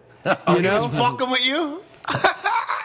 I got news for you. I feel that if we didn't show up with anything, that would have been the end of the world as we know it. There you go. But the fact that we showed up with that showed to him that we're paying attention Yeah. and that we give a fuck. Yeah. And if we're gonna give a fuck, he's gonna give a Because was it a hard bottle tequila to find? Yeah. I mean, to- 'cause- well, no, I went to I went to what is it the, the famous uh, liquor store on Sunset Boulevard, um, Gil Turner's. Mm. I went to Gil Turner's and I and no, it was like it was you know a very expensive one with a worm in it, you know. right. And he said, "Oh, you took me seriously. I was just kidding." But I knew he wasn't because Right. now now I, now I know him a little bit personally. I've spent Yeah. time with him. Even just I was just with him the other night, and like now I know how his personality is. Thank God we brought, we got that shit. No shit. And I'll tell you what, like, and I was a little nervous, you know, about about interviewing Lydon because look, like I said, the Metallica guys are my age. You know, um, we kind of came up, we were influenced by the same things. Even Rob Zombie, right? These are all guys that are my age. Right. John Lydon to me is like one of you know maybe five people uh, in the music business that changed the course of music, man. Mm-hmm. Fuck yeah, You got sure. Lydon. I mean, who else is there? You got Lydon. You got Dylan. Mm-hmm. You know who else is there? Paul McCartney. I was gonna Iggy say, Pop. Yeah, You know, I was gonna say Lennon, but Paul McCartney. Sure. Paul McCartney. Um, you you know, um, what's his name? Um, from from Nirvana's Dead. Mm-hmm. You know, like You don't, you don't consider Iggy Pop uh, I don't the Stooges? The Fucking Stooges? kids, no? fucking stand. and Put Iggy- his, I Iggy- can't David stand Bowie? But Iggy Pop. well, yeah. Oh, I but mean, Bowie's But, yeah. but I but- can't but- stand but, Iggy but Pop. Iggy, but Iggy Pop was influenced by Bowie, and I think you know what I Okay. mean. I mean, You know who's a big one for me? Who, who's a really big one for me? Who like people say if you like who who if you could interview some like who would be Roger Waters? Okay. there you Like go. he wrote The Wall. Like to me, course, who's dude. apparently a lunatic also. yeah, for sure. Yeah. yeah, yeah. So um, like so anyway, so that's so the Metallica guys didn't really make me too nervous. Right. You know, um, I also would have been like, "Fuck, man! I talked so much shit about your last couple albums. I feel guilty hanging out with them." So, so, so, talk to us about uh, what the the highly anticipated New York Hardcore Chronicles film. So here's the tie-in with Metallica and, and, and the New York Hardcore Chronicles film. So I interview Hetfield, and it was a great interview. You know, it was great in the rehearsal room. Like, you know, it, he's it was great. And then I'm interviewing um, Hammett, Kirk Hammett, right? And you know, Hammett, I have a little bit of a history with. He, he was friends. He was friends with my friend um, um, Barry Krause back in the day before they got big. They were into the horror thing. Barry Krause did comic books. They were. They used to go to horror conventions together. I was tight with Barry. I crossed paths with him a few times. So there's a little bit of history there. Hey, Drew Stone, Antidote, whatever, blah blah blah. How's this? How blah, blah, blah. We talked a little bit at you know. He connected me with the New York hardcore scene Right. so uh, so I'm interviewing him in the rehearsal room, and um, and the rehearsal room is just incredible to begin with. The Metallic rehearsal room, it's got because they've collected everything from all over the world, Right. and it's all in the rehearsal room. All the mm. banners and the the, the the ride the lightning backdrop and the Thin Lizzy. It's just like it's like a it's like a fucking museum. I mm. mean, Sure. they- it's it could be a museum. They could charge admission, and people would just come in and bug out. So I'm talk I'm I'm, I'm interviewing Hammett um, for the Alago film, right? Mm-hmm. And all of a sudden he starts he starts looking at me. He, uh, I ask him a question, and he's just looking at me funny, and I'm like, "Where's this going?" I'm like, "What's going on?" And he, and he, he and there's a weird pause, and he goes, "What's up with the Cro-Mags?" and I go, Really? And I go, "Bro." If you want to talk New York hardcore, I'll make it fucking rain in here. I will turn I will tu- I will turn this camera off. I will turn it back on, and we can talk New York hardcore for my other film. And he looks at me and he goes, "Let's talk New York hardcore." So, so I turn the camera back on, and in the middle of the Alago interview, for 20 minutes, talk to Kirk Hammett about New York hardcore. And Kirk Hammett, lover of New York hardcore, um, lover of the Crumbsuckers and um, the Cro-Mags. And, and he says, and this is this is in this is in the New York hardcore film. He says that he thought that New York hardcore was going to be the next big musical movement at the time, the mm-hmm. way that like grunge was for Sure. for Seattle or whatever, right? Sure, yeah. He thought that New York hardcore was going to be like the, or the way that like like the, the Motley Crue, the glam shit was out of. of, of- yeah, yeah. He thought he really thought that the next big thing was go- movement was going to be out of New York with bands like the Cro-Mags, the Crumbsuckers, mm-hmm. you know, and all that. Dude, there was so like, I- it should like. I mean, in a way, it, it, it did you know last for a long time, but it was like most of the hardcore bands that I liked and still like are all New York hardcore bands. You know what I mean? Yeah. Like, you know, I like some bands from other places. Even the, but even like you know, grew up in the Boston area. The Boston bands, I liked a lot of the Boston bands, but I fell in love with New York hardcore. Well, yeah, I mean, uh, uh, so the New York Hardcore Chronicles film is, is a film that is my is, is my other film that's coming out this summer, and it's very odd because I spent four years working on one film, three years working on the other film, and they're both crossing the finish line at the same time. So it's a very exciting time for me. That's amazing, man. One film, like we talked about, is doing a limited theatrical release and going to Netflix. It's going to be on Netflix for two years, and it's got Cyndi Lauper in it and super duper stars. And then the other film is boots to the ground, gritty and grimy, and that's my shit. You know, I mean, I'm I'm I'm, I'm, fucking a New York I'm a to New it. York hardcore guy. But as an artist, that's that's the line you wanna that's the line you wanna ride on, man. You know what I mean? Yeah. That's that's kind of how you Yeah. want to do it. You want to be able to really balance that out and do something that's you know jumps into the mainstream a little bit, but then do something that's really you. as much You know? as a pain in the ass the Alago film has been, Mm-hmm. and it has been. It's been a different kind of film, and I'm dealing with a company, a distributor in Hollywood that picked up the film, and it's been very difficult dealing with them. I mean, Mm-hmm. n- not that they're fucking assholes, but having to jump through the hoops of putting a film out at that level. Like, in order for something to go on Netflix, all the releases, all the T's have to be crossed and the I's have to be dotted, and you need the music publishing releases, and you need the talent and, and the photo, everything, and, and, and, and you're called to task on it. Like it's gone through like all. the- so it took me a, over a year to get all that stuff together. So it's been very labor intensive. It sucked the life out of me with that whole bit. So as, as, as difficult as that been, the New York Hardcore Chronicles film has been nothing but magic. Awesome. From the from when I, from when I first started doing it, and people people just were like, "What do you need? How can I help? I just want to be a part of it. Whatever you need." And and then it's just been great. And then a big part of it also was very early on. Some key people got behind it. You know, like you know, I got endorsed very early on by by like you know a bunch of people. You know, in the scene, including like, you know, um, Freddie Madball, mm-hmm. who who you know, and his crew. Mm-hmm. You know, those guys all got behind me. The whole black and blue thing. Mm-hmm. And you know, Freddie went public in the initial press release. uh, uh, Initial press release that said that I'm, I'm directing the film. He said and went on the record saying Drew Stone's our guy, and and Drew Stone's our guy. He's the right guy for it. We consider him a friend. I can't wait to see the film. And I really feel like you know that went a long way. Sure. You know, getting having that that endorsement, people were like, "Oh, wow." You know, it's not just like some kid Right, ha- who's sure. doing, a, you know. And then I think uh, my history in New York hardcore and the fact that you know I've been singing for Antidote, you know, and, and the High and the Mighty, and, and I was around since 1981.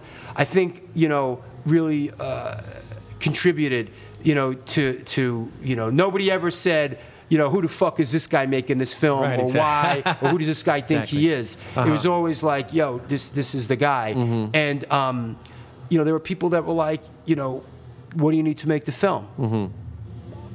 I need five grand. Here you go. I That's need another five. Awesome. I need another That's five. cool. I need another five grand. Here you go. Mm-hmm. I don't want to mention names. They're, they're, they're, they're, they're you know, they're. Um, some people didn't want to, didn't, you know, want their, you know, name in it. They just wanted to see the film get done. And Mm-hmm. That's um, incredible. Yeah, shit like that's awesome. yeah, and so and and, the- and and the other people, their names are on the poster. You know, executive producer and, and, and stuff like that. And then the film rolled around, and, and and it's also the combination of the two. Because if I wasn't making the Alago film, the hardcore film wouldn't have been piggybacking on it. Mm-hmm. If I wasn't in Metallica's rehearsal room interviewing Kirk Hammett, it wouldn't have happened. For the mm-hmm. Alago film, it never would have happened like that. Mm-hmm. Wow, right? it's crazy how So- that shit works. yeah. So the hardcore film really piggybacked on, on Alago film, and Alago deserves a, a lot of credit for that. And, and I intend to thank him every chance I get, like at the world premiere and, and stuff like that. So when is that world premiere? the, the world, I know I got tickets. Right. The world premiere of the New York Hardcore Chronicles film is Friday, May 19th at the SVA Theater in New York City. That's sold out. in been three- sold it's out. Sold out in three hours. Yeah, that's amazing. And man. then um, the film's going on the road after that. Um, and Well, it- everyone knows. Well, well, should we let everyone know why it sold out so fast? Why did it sell out so fast? Because word got out that I'm getting tattooed in the, in the film. Yeah. My leg is getting tattooed in the film. And people heard, people caught wind, so they're like, "Yo, I gotta see this guy's Mongo cat." But uh, it is going on the road, Figured I'd right? throw And, that out and- and there's an actual Yeah. tour. And is it what to talk? Let, can we talk about the tour a little bit? Yeah, yeah, And sure. what that Yeah. what that exactly means? We're means? shooting the like- shit here. Yeah. So, um, being that this is a real DIY film about a DIY scene, and it's like I'm doing like a real Willy Loman, and this film is not going to Netflix, and it never will go to Netflix. Mm-hmm. It's just not that kind of animal. Mm-hmm. Right. Like, part of the only way to do a film like this is kind of on a wink and a handshake. You know what I mean? It's like, you know, once you start putting contracts and releases in front of people in the hardcore scene and all that, Yeah. it changes things. Mm-hmm. Yeah. So this film got done based on my street cred, who I am, and yo, can I use can I use your photo? Yeah, bro. I'm bet. You know, mm-hmm. uh, hey, can I can I do? Yeah, you know what I mean. And like people are trusting me. Mm-hmm. You know, and so it's almost like the only way it could have got done. Mm-hmm. Yeah. You know, so it, it's a blessing and a curse because that that I don't want to say that limits the film, mm-hmm. but the film is not going to go to Netflix. It's not going to do certain things because in order to get onto Netflix, everything has to be buttoned up, mm-hmm. and that's not the case here. You know, Right. so this film is just it is what it is. It's going to be the kind of film that that it is gonna is gonna be gritty and grimy, and it's so I'm taking it on the road and um, doing a little northeast tour. Then I'm going out to Hollywood. It's playing in the Egyptian. It's the, the New York Hardcore Chronicles film is going to screen at the Egyptian Theater on Hollywood Boulevard. Wow, That's fucking amazing. incredible, Yeah. dude. When when about cool. when is That- the that's date? July 22nd, I think, 21st, and we're doing two screenings there. And you know we're gonna have a Q and A with Billy from Biohazard and um, John Porcell, you know Porcell Yeah. from Youth of Today, Wow, that's and awesome. Dito Montiel and Todd Dito? Youth, and and Todd Youth. Wow, man, yeah, that's amazing. They're all in the film. So the film's gonna go on the road. The world premiere is um, May 19th, May 19th which the is the big black Theater. and blue and that's at that's at SVA. Yes. which Now, was are you going to sell DVDs for Yeah. it? Or you are? Okay. at all the screenings, uh, DVDs and, and, and T-shirts and sweatshirts and uh, zip ups, right? Yep, yep. All Yeah. that stuff's on sale now. It just actually today it all went online. The pre-sale for the DVD as well as as well as the merch and all that's at www.thenewyorkchroniclesfilm.com. And there's a listing of all the screenings. So after the after the uh, the initial SVA theater screening, which cost a fucking lot of money to rent. You know, the SVA theater was yeah.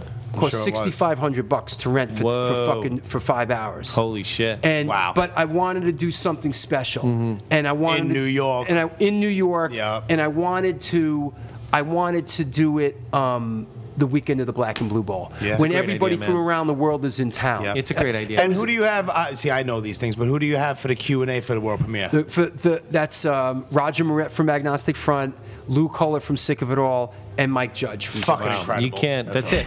You're talking Who else about you royalty. fucking get? Yeah, dude. It's Royalty. the, it's the A team. Yeah. You're I got right. the, It's I got the. A team. Yeah, so then after that, um, on um, I think it's May 28th, Mm-hmm. I'm traveling to Harrisburg, Pennsylvania.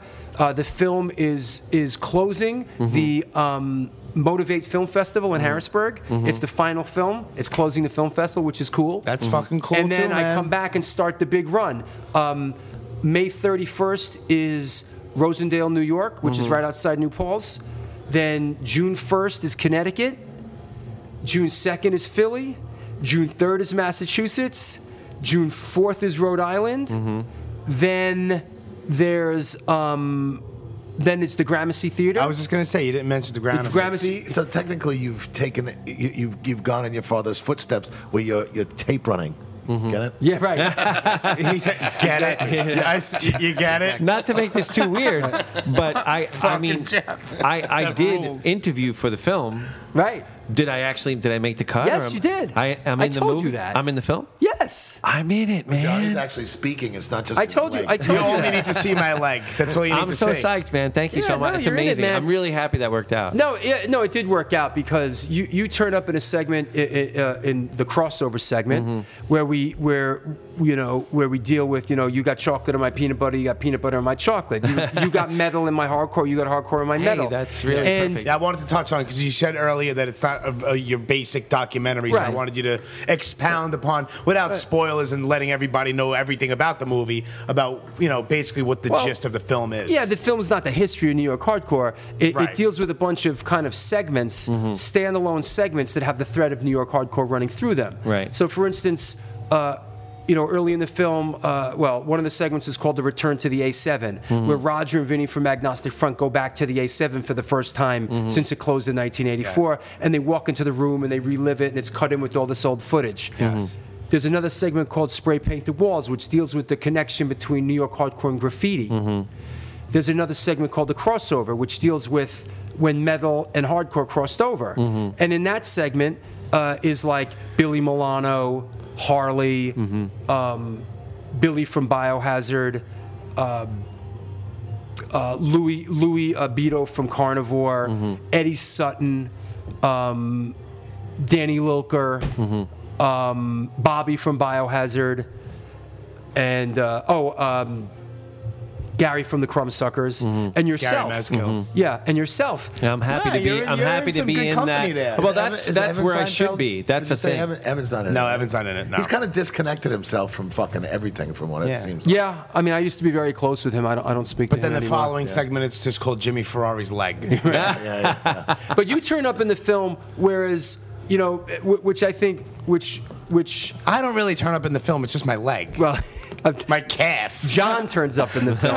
Oh, you're talking when, to this guy? When uh, you know, because your band Candiria is a band is sort of like a crossover band that was influenced by the early crossover bands. Yeah. And, and and and I also love in the film where you mention and, I, and uh, there's a little bit of spoiler here. You say, you know, we went to odd time signatures, and not only were we influenced by the crossover bands, but we were influenced by Yes and King Crimson. And so it's just I love to, I, lo- I love just being able to get that in, into this hardcore film.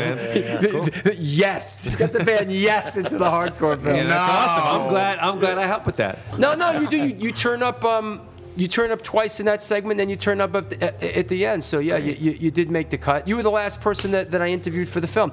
Now you see the film. The film. What's interesting also is that the film is shot in an episodic format. So when I first started doing the film, it wasn't my intention wasn't to make a film per se. I thought maybe it could go on almost like indefinitely. I remember you right? discussing because Vice, there was a little, you know, there was some talk to, uh, about, you know, Vice, about like, like if Vice would have picked it up, I might end up doing a a segment a month for a year or two. Right. You, you know, like so the so the project was set up, and, and there was there was other segments of the film, some of which I shot some stuff for it that were on the that were on the board that that were out. Right, That, that right, I- I- right. because because in the end I had to wrestle it down to a feature film length. Sure, Of sure. inevitably, in the end, was an hour and 45 minutes. Mm-hmm. But there were other segments of the film. I had to make some serious decisions as Sure, to like. sure. So what's going to be odd is when people like, which inevitably happens, is when people say, you know, start giving me a hard time or something about, you know, how come this isn't or that or that's in it or da da da da, and it, it, which is almost going to is, is a criticism that doesn't make sense. Mm-hmm. You know, because this is it's this is a a huge, huge, huge story. Right. My intention was to for it to go on indefinitely, but in the end, this is the format that I had to Mm-hmm. Right, release sure, it in. sure. So hard decisions had to be made. Yeah, I you're mean, right, you're right. Would you have been, you, you know, like, and if I would have put, you know, so there was other segments. There was, Mm-hmm. um, there was a segment about a, a story of Queens. Mm-hmm. There was a segment called The Age of Violence that deals with sort of like the old Castle Heights era, Right, yeah, and, and, sure. and those bands, Sure. you know. Um, there was a segment that dealt with Don Fury's studio Mm-hmm. that had all the hardcore bands going through it. These were segments that were on the that were on the on the sketch on the board that I even shot some stuff for some of Mm-hmm. them that I had to just go. You know what? I got to prioritize. Sure. What's it going to be? Yeah, you know. Yeah. what, what what what sort of you know, Mm-hmm. and and that's what I did. And, and so in the end, we end up with like the return to the A7, spray paint the walls, the crossover, youth crew, is hardcore dead. Ugh, I um, hate that question. Um, the girls will have their say. There was a great band from Rhode Island called Are We Dead Yet? There were. Do you remember that? I don't even remember No. those guys. It was a hardcore band from Rhode Island. It was the coolest bands that came out of Rhode Island too. There was yeah, there was one. Are We Dead Yet? Are We Dead Yet? Yeah, hmm. yeah. So The girls will have their say. the girls will have their say deals with uh, deals with girls in the hardcore scene. Like when I first got into the hardcore scene, there was a lot of girls around, and they were all girl hardcore bands. Of uh, hardcore bands of all girl all girls. Yeah. Mhm. And there was three of them, four of them. There was Blood, there was Scab, there was Wench, you know, there was, you know, Blood, you know, and so in the very, very early hardcore scene, there was a lot of girls. And because it was an even playing field. Right. So and girls contributed. Girls did fanzines. Girls did photographs. So and now we go to shows and there's barely any girls. I know, Well, yeah. Why is that? It's interesting They're you at the say black that, man. metal shows now. they are. They were, they were at the grunge shows in the 90s. No, but why, why are there No and that's gir- why grunge blew up. why are and there no girls in didn't. hardcore shows That's now? a good fucking question. Uh, You know, I mean, honestly, I think it is. So- I think it has to do personally. If you, you know, if you're asking the question, I don't know if you are. Well, I'm, a, I'm asking the question, but I'm also I'm I'm, ask, I'm I'm asking the question. I'm also saying that this question's answered in the film. Uh, all right, but so go ahead. No, no, no, but, no, let's but not no, go I'd like to. You know, I, I personally think it's um, it has to do with the uh, you know the the pits and how violent hardcore has gotten throughout the years. Um, I think that may be something that might not work for all. For all people, you know what I Right. mean, and, and pers- particularly the ladies, they may not That's dig right. it. Some of them do, but I think Some for of them do. majority, some I of them seen do. some girls go in and Oh, forget fuck it, dude. shit up. I see, Yes. I see some girls that like Yeah. own the pit. Yeah, me Own too. it. It's theirs. Yeah. Um, but you know what? I do. I wanted to ask you. Um, so let me ask you this: What do you want people to take away from this movie? from the hardcore film. Yeah, sure. Good question. This is a good question. Um, well, I, I think that the film is a very pure artistic expression mm-hmm. because I made this film. In doing other films, there's always the how can we make it appeal to other people, like the Alago film. Mm-hmm. Like, well, it's about you know this guy is Michael Alago, but it's really about someone that just loves music, I got you. and that appeals to grandma out in the street and this and that. And it's with with you know you, you want to sell the film, you want the film to get to a bigger audience, you want to get the film to Netflix. Mm-hmm. With most projects per se, right? Sure. So even when I did the Boston hardcore film, it's like how do you how do you get past the it's about our little scene, you know, or, or whatever. Where can you find that, by the way? Not to interrupt this question. It's it, it's it's around. Um, it's also I'm, I'm selling it now on my site on the on the www.the NewYork Oh, great. I gotta get that. I'd like it's to on, see I would have brought, Sure. a copy. Um, I'll try to remember next time I see you. But he did bring us some dope fucking posters. yeah, he did. He did. So um, I think that what I want, one of the things that I want people to take away from the film, and, and I feel is the case with the film, is that like, yo, I didn't make this film for them people out in the street. I made it for us. Right. Like I don't give a fuck. Yeah. I made this film for my fucking people and my fucking friends and the New York hardcore scene. Mm-hmm. And in fucking beautiful And in man. doing something like that, it's like it's pure art. Mm-hmm. It's like it's it's it's it's really um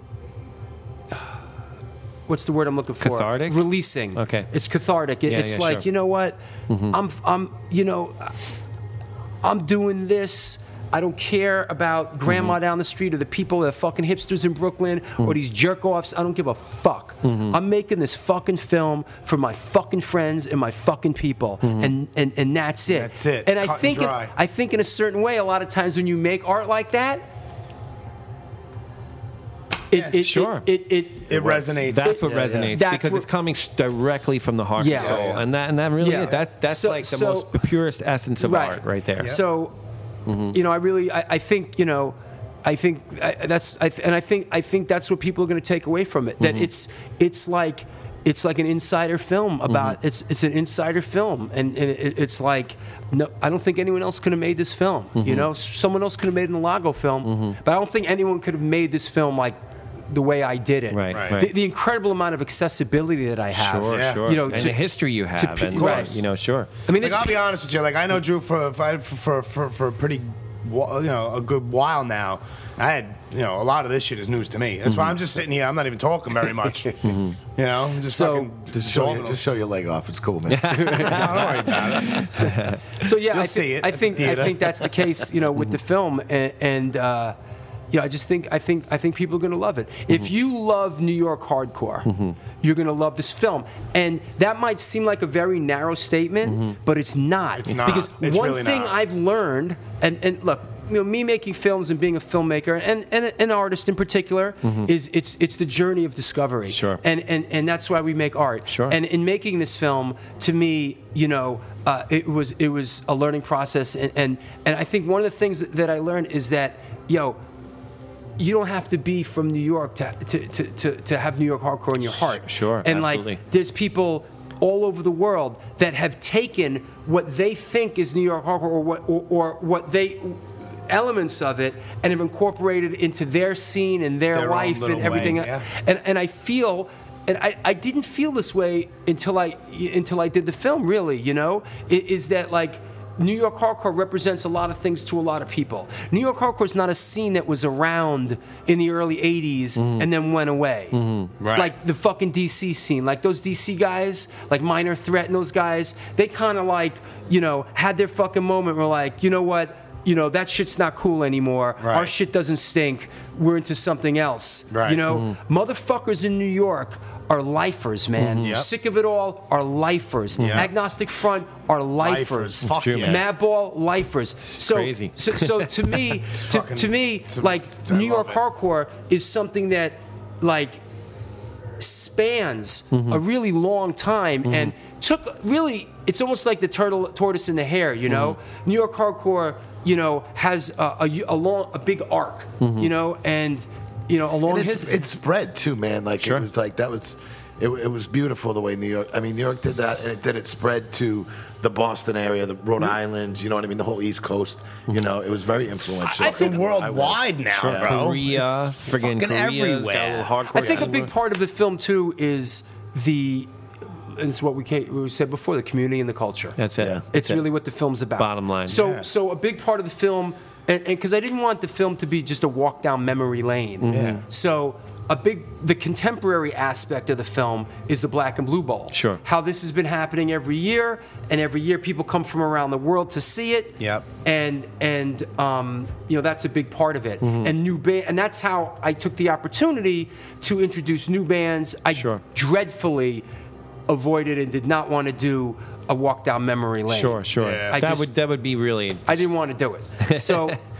that's why, you know, in between these segments, the thread that runs in between these segments is the black and blue bowl and is, you know, what's happening now mm-hmm. with all that. That's And- cool. You did it like that, though. It's- That it's it great. wasn't It's just a walk down yeah. memory lane. You Yeah. showed that, so you showed that it's still alive, and, mm-hmm. and I made a cool film, man. Yeah, I really I'm believe that. I really do. Yeah. Super I can't excited, wait. man. Super I- I really made I really made a cool film. I already confirmed that I got the day off that day. I took a fuck. I did. Mm-hmm. I did. I took a vacation day. So you know, you know that that's I think, you know, people I, I- I'm real proud of it. You know, and and, and you, you, know, should be, man. It was a long. know- I mean, you've been doing this for a long time, Right. And finally, it's you know, I mean, the other thing, the other thing that we didn't. Yeah, how long did it take you to make this? three this, years. This one took three years. The Lago film took four years, and, and they they reached, reached the the um, the end zone at the same time. Another thing that we didn't t- that, that we didn't touch on that, that factors in here a little bit is I had a whole career doing extreme sports films, and I directed all the urban street bike warrior Right, films, all the right. motorcycle stunt Yeah. films. Sure. And um, and I started with you know I started with 12 o'clock. That was the first the first film I directed, which turnkeyed that whole sport. And I he just direct- showed us uh, his his I- calf just Yeah, now, he did. and it says I- twelve o'clock on it. I directed. Thanks, Drew. I directed uh, nine films in seven years, and I directed the MTV um, True Life Right, show. sure. Uh, um, I Live to Ride. So I had this like really great um, run. Um, living in that world, and for many years, my life was that sport and, and stunt bike riding, and I traveled the world with it, and I had incredible success with that, and uh, that was a whole nother career I had, and you know, I'm really proud of some of those films, and and I'm really proud of this film too. Cool, man. You know, so Cool, I. I think I think that factors into it. Cool, man. Uh, you know what? It's like there's, like we said before, there's so much to talk about. There- oh, that yeah. really we might have to make this a two-parter. Yeah, and we'd have you back we'd on love if you don't mind after coming back. After you get off the road, man, we'd love to Yeah, have you come back. And Thanks for having me. Yeah, Yeah, That- that Our great. pleasure. Yeah, Absolutely. yeah. Dude, thank you, man. This Thank you. This is a really awesome- fascinating, awesome. cool podcast. Dude, we didn't Sure. even fucking interview him. He just fucking came down and laid it fuck. He laid it the fuck down. But that's it. All you want to do is just like you know let him do what he's got to yeah, do. I didn't even ask sing some questions podcast at all. I didn't sing on this one wanna finish it off with a tune? No, No, I can't do it on the spot. So man. anyway, I just want to thank everybody that's been supportive of me as a filmmaker and of, of the films, and uh, you know, uh, www.thenewyorkhardcorechroniclesfilm.com. You know, support true independent filmmaking. The DVD's available. There's a little bit of merch available. You know, look for the film on the road. And uh, and my other film, Who the Fuck Is That Guy? The Fabulous Journey of Michael Alago, is going to be on video on demand this summer and uh, is going to be on Netflix, I think, in, in uh, September, October, uh, for two years after that. And thank you guys so much for having me. I Yeah, appreciate no, Thank you, thank you. What I Thank you. wanted to touch on real quick though, because because Drew Drew always call he calls me the the, the king of the benefits. Hmm. Because no, for for real though, like you know, uh, three of Drew's bands have played my shows, Mm-hmm. and they've all except Antidote played once, which wasn't a benefit show, but the Drew Son Hit Squad and the High and the Mighty. Drew Son Hit Squad played, I don't know, three or four of my shows, and they're all benefits. Mm-hmm. You know what I mean? So he wasn't, you know, he didn't get no money, but he gives me shit because, you know, because I'm the king of the benefits. But, no, but you know, no, for, no, for real though, no, no, I appreciate it, it and for the kids. Yeah, do it Well, for yeah, you know, it for the kids. it's uh, that's part of it. Benefits are, are, are part of the whole thing. yeah, and then you know what's fucking wrong with trying to help somebody? Hey, well, you know, also I think, and I know we want to get out of here, but uh, hey, we did the Doctor No show in um, Tompkins Square Tompkins Park. Square Mhm. Park last That's summer, right. and it was 2,000 people there. It's And I'm the one that got the permit for the park, and that's part of what New York hardcore is about. And so when people fucking, you know, you know, whine about, oh, it's not what it used to be, and this and that, and blah blah blah, it's like get the fuck Stop out of here. fucking know, right? whining. Yeah, you know what though? Saying that, Sick of that's, that that's just everybody getting old. You know what I mean? Like it is. I mean, Yeah. like you know, I hear that about the music scene, and Mm-hmm. I even catch myself thinking it sometimes, but I never. I'm like, fuck off. You know what I mean? Like, you know, what? yeah, like, I'm getting old. We're getting old. you, It's, you know it's what not even getting, it's not even getting old. I mean, shit just changes. It has a natural progression. Shit course. just changes. Is it dead and it's never gonna fucking die?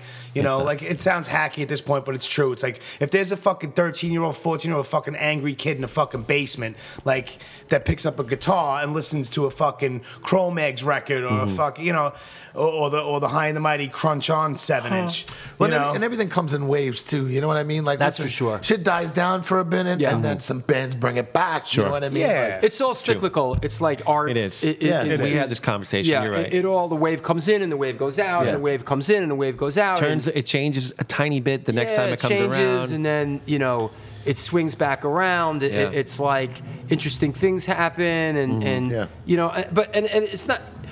It's art in general. It, it- it's not. It's not just hardcore. Right. You know, it, it's or music. It's It art. is. It's, for and real. it- it is. It's any sort of art form. Yeah, it's it swings back around and, and, and, and, and then it gets absorbed into the lexicon of people's Sure. lives and mm-hmm. you see these elements of like You know, you see hardcore elements turning up in weird places, and mm-hmm. Yeah, I think it's great that Yeah. Madball was mm-hmm. just on that fucking Korn tour. You know what Yeah. I mean? Yeah, I do too. I think that was them. Yeah. That's a Fuck great that thing. shit. I- yeah, it's Yeah. a great Yeah. thing. I think it's great. Fuck all if the one fucking kid fucking just gets into them and then does that little journey, wow, Madball, I never really heard them, but they just fucking blew me away. And then next, mm-hmm. next thing you know, they start digging around and maybe Yeah. they'll fucking listen to an agnostic front, cop the new Sick of It All record or whatever, and then does that little, you know? There's new bands out there. Like one thing about doing this film, there's a lot. There's a few new bands that I, I mm-hmm. got. That's uh, it's really interesting too. Like, I think I'm more into and involved in hardcore right now, mm-hmm.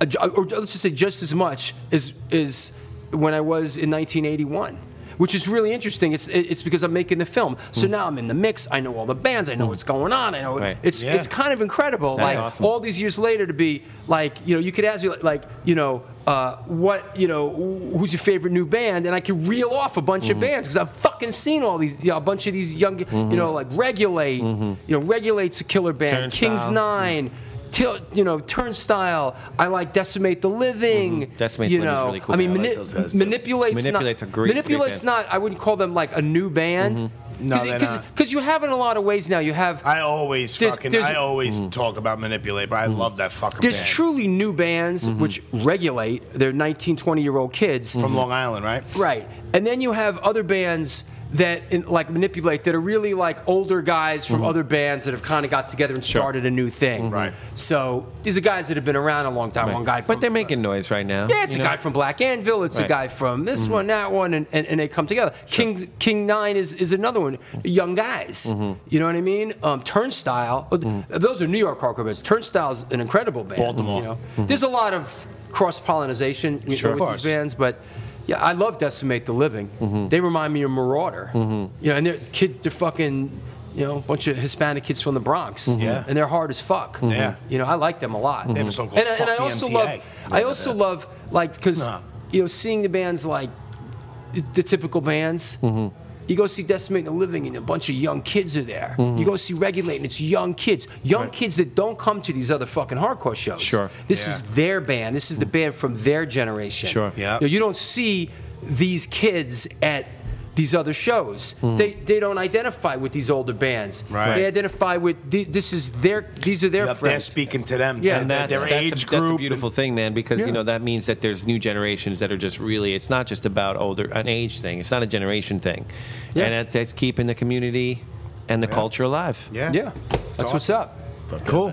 Well, this was this was fucking awesome. Yeah, it was great, man. On, Yeah. that, on that note, should we? Uh, Yeah, we'll wrap you it wanna, up. You want to? Yeah, I'll, I'll rattle off my shit. Don't don't go nowhere yet, Drew.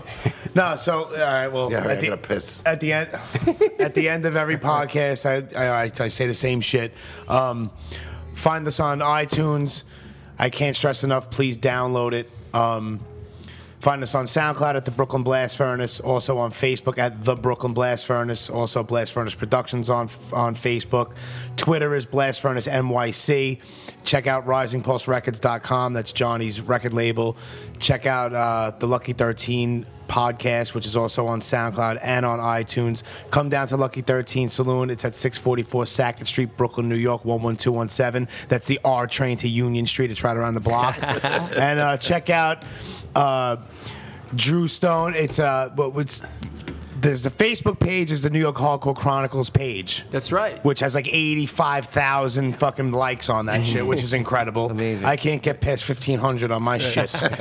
Yeah, Eighty-five thousand. Yeah, and what's the website again where they can cop the merch and check out all your dates for the film? It's the Drew? New York Hardcore Chronicles Film.com. Beautiful. It's long. It's the New York Hardcore Chronicles Film.com. Yeah, and well, you that's, know, that's where It's everything's. not complicated. It's though. not Yeah, complicated. It's not all these fucking kids, rocket science. Yeah, really, not rocket fucking Yeah. surgery. Yep. And i- is that it? Yeah, I think I believe that's it. Yeah, just download it on fucking iTunes. Are we over here now? And oh, we're always over here now. All right, thank you. Later. Thanks again, everybody. Later.